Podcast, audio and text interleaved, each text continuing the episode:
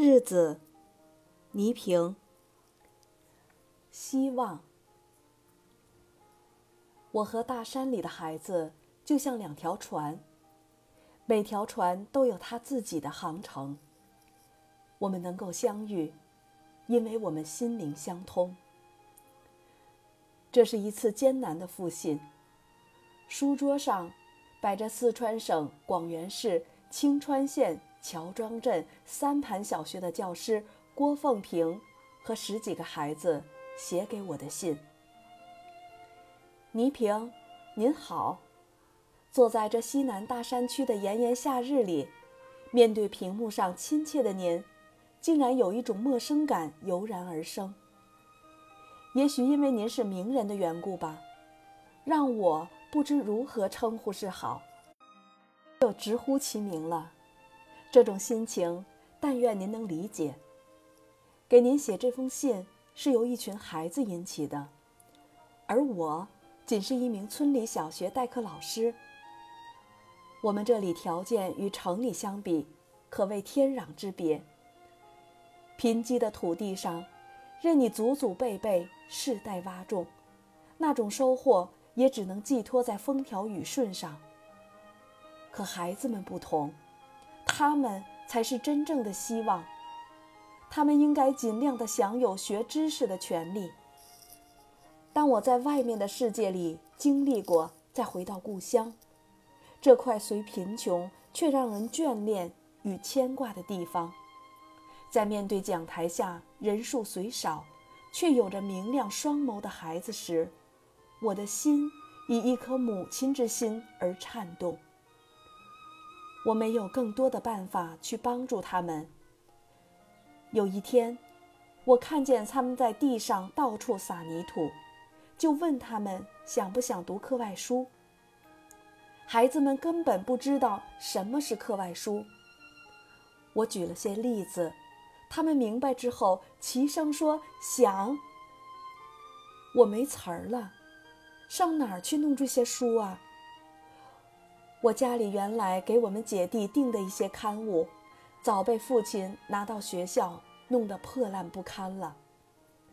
后来，我说大家想个办法试试，问他们认识谁，他们异口同声的回答：“倪萍。”接着，我们开始试着写这封信。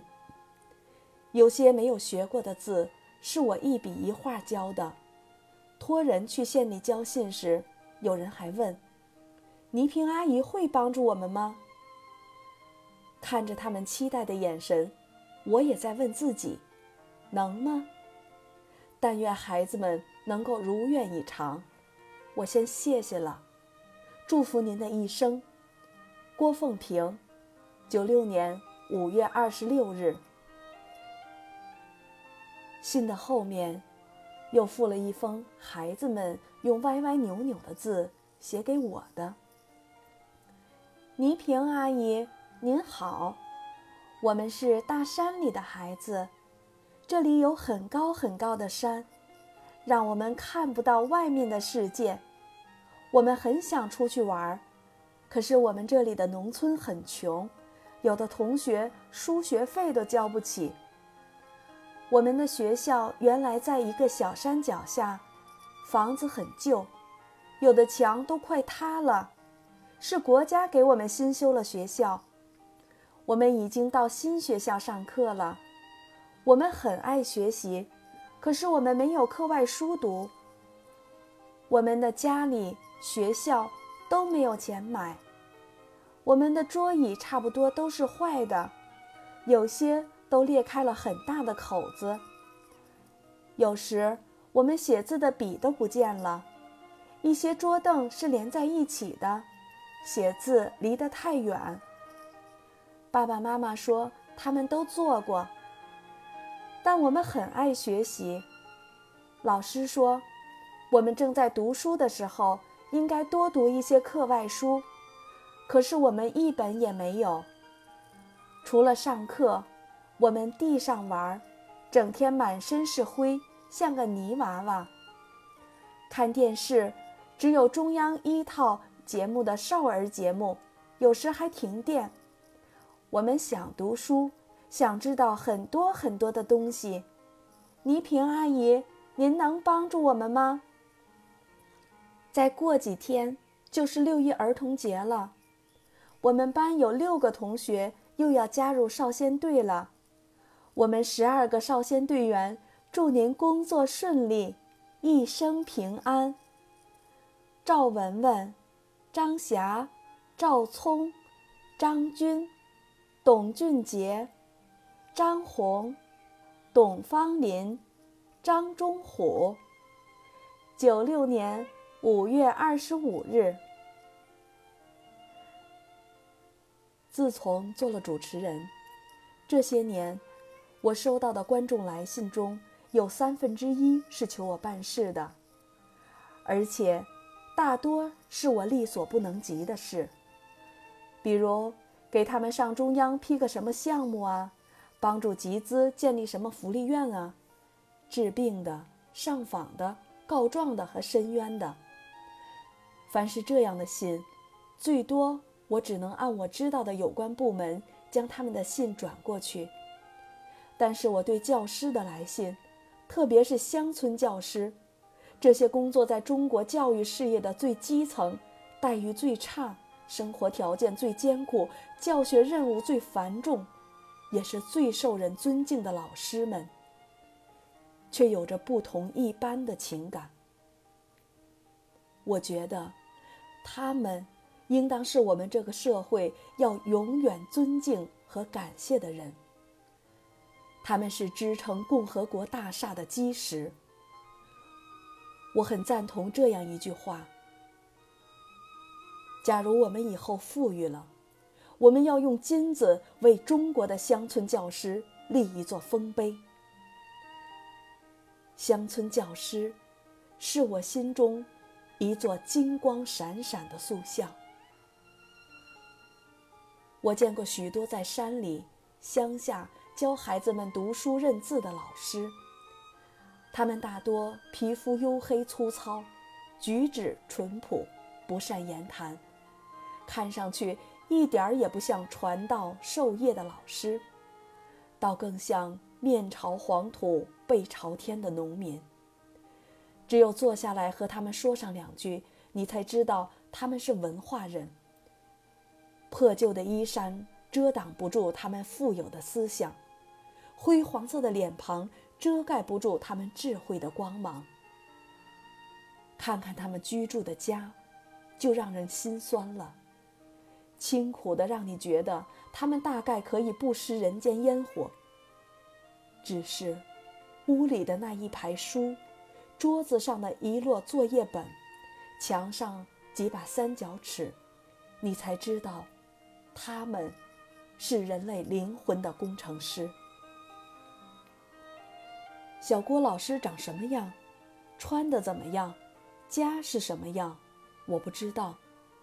但他信中所说，每月只有几十元代课费，我就知道他是在怎样艰苦的条件下教孩子们读书识字。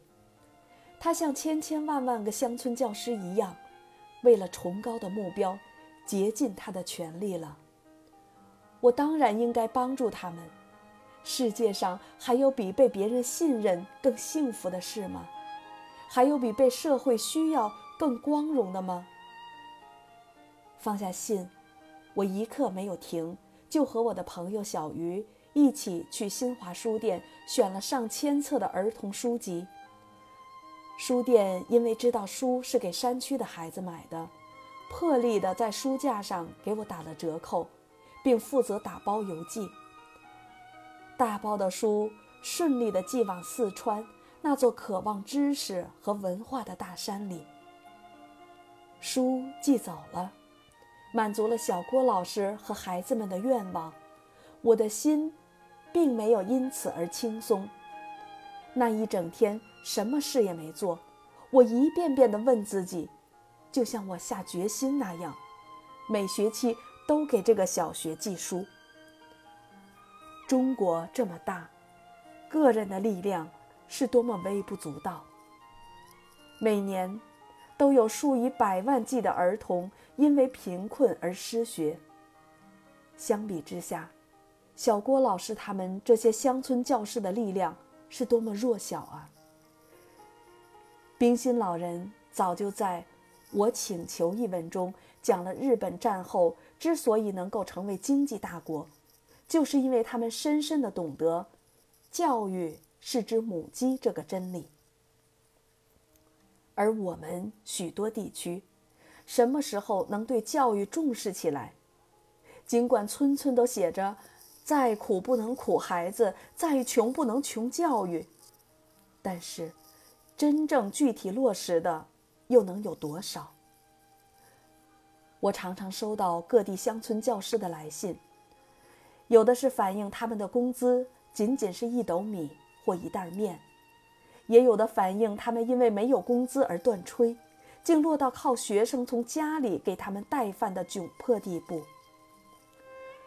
中国是一个拥有五千年文明史的泱泱大国。我们悠久的古老文明是享誉全世界的。从孔夫子到陶行知，从蒙学到私塾，历史已经告诉了全世界，中国人历来是崇尚教育、尊师重教的。今天怎么了？现代人怎么了？我们哪个人没有老师的帮助能长大成人？我们哪个人的作业本上没有老师批改过的红笔墨？我们这些做过小鸡的人，不都是因为吸收了母鸡的营养而欢快的生活在这个世界上吗？即使是那些掌管老师工资的分发者，不也是因为得到过老师的教育？他才有能力担当这个重任吗？为什么把老师遗忘呢？河北涞源县桃木疙瘩村的那位乡村老师，他常年吃着一坛秋天腌好的萝卜。他说：“每顿饭里有盐味儿就够了，菜要是油水多了，太下饭，粮食就不够吃了，这样挺好。”省下点钱给孩子们买本课外本。云南的一位乡村教师说：“我没有更大的抱负，只希望村里的孩子有一个基本的生存能力，长大了出门坐火车不至于不认得站名，得病了不至于找不着医院。”我想，这样的话谁听了都会忍不住心酸落泪。都是人。都是父母生养，吃五谷杂粮长大的，命运真不公平啊！我满怀着对乡村教师的尊敬，给小郭老师写了一封回信。我也做出了庄重的承诺，日后我会不断的给他们三盘小学寄书。如果孩子们能够爱护好这些书籍的话，多年以后。说不定能成立个小小的图书馆。到那时候，我一定去看看。小郭老师很快给我回信了，他告诉我，孩子们看到书的兴奋情景是难以用语言描写的。我也回信告诉他，我读了他的信后，心中充满了难以用言语形容的快乐，大概是分享了孩子们的快乐。寒假，想到大山沟的孩子们又要度过那个难熬的冬天，我就又给那小小的图书馆寄走了一批书。不知为什么，书寄走了。很长时间，并没有收到小郭老师的来信。我心中一直担心，他迟早会有一天离开三盘小学，因为在第一封信里，他曾告诉我。他仅是一名代课老师，而且他曾经见过大山以外的世界。我有什么理由要求他，一个年轻人，一辈子待在山沟里？我的心情复杂极了，既希望三盘小学有小郭老师这样的人，如同母亲教育他们，又希望小郭老师离开那里。有一个比乡村代课老师更好的出路。那些日子，我既盼着小郭老师给我来信，又希望别收到他的信。我相信三盘小学还会有别的老师来教孩子。我盼望我寄去的那些书籍能替小郭老师帮帮可怜的孩子们。我是个受过许多老师教育的人，我曾经有一个理想，就是去学校里教书当老师。如今，这种理想可能一辈子都不能实现了，所以。对老师的这份感激之情，就一直深埋在心。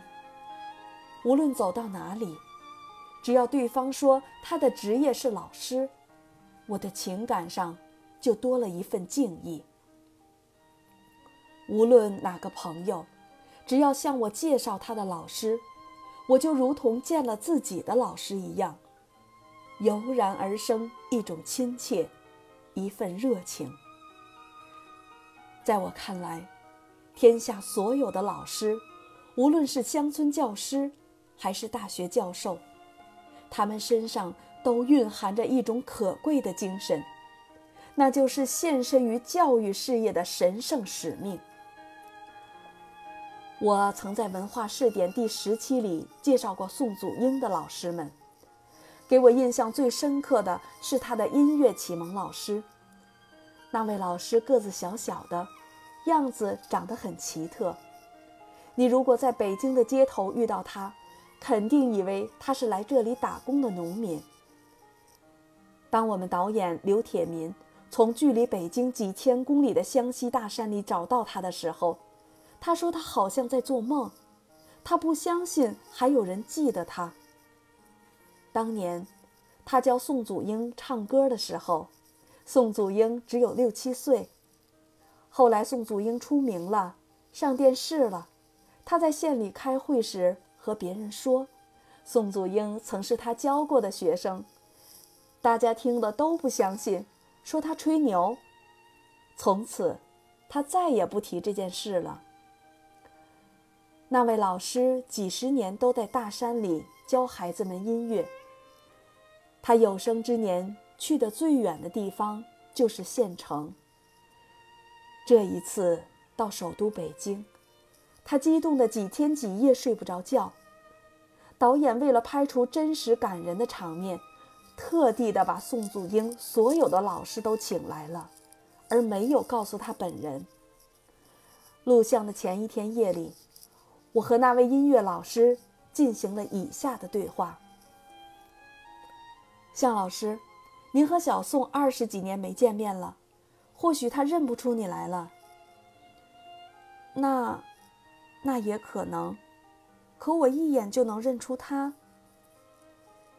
你穿的这套西装是新买的吧？我看到了他西装裤脚下露出的一圈破旧的、已经掉下边儿的运动裤。老师很不好意思笑了。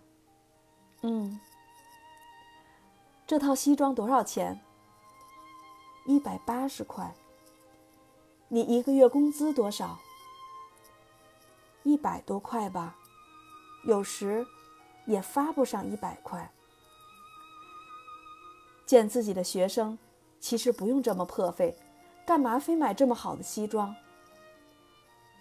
我想，来北京嘛，这里都是宋祖英的同事，我穿太破了。给他丢脸，让人家笑话他，怎么还有这么穷的老师？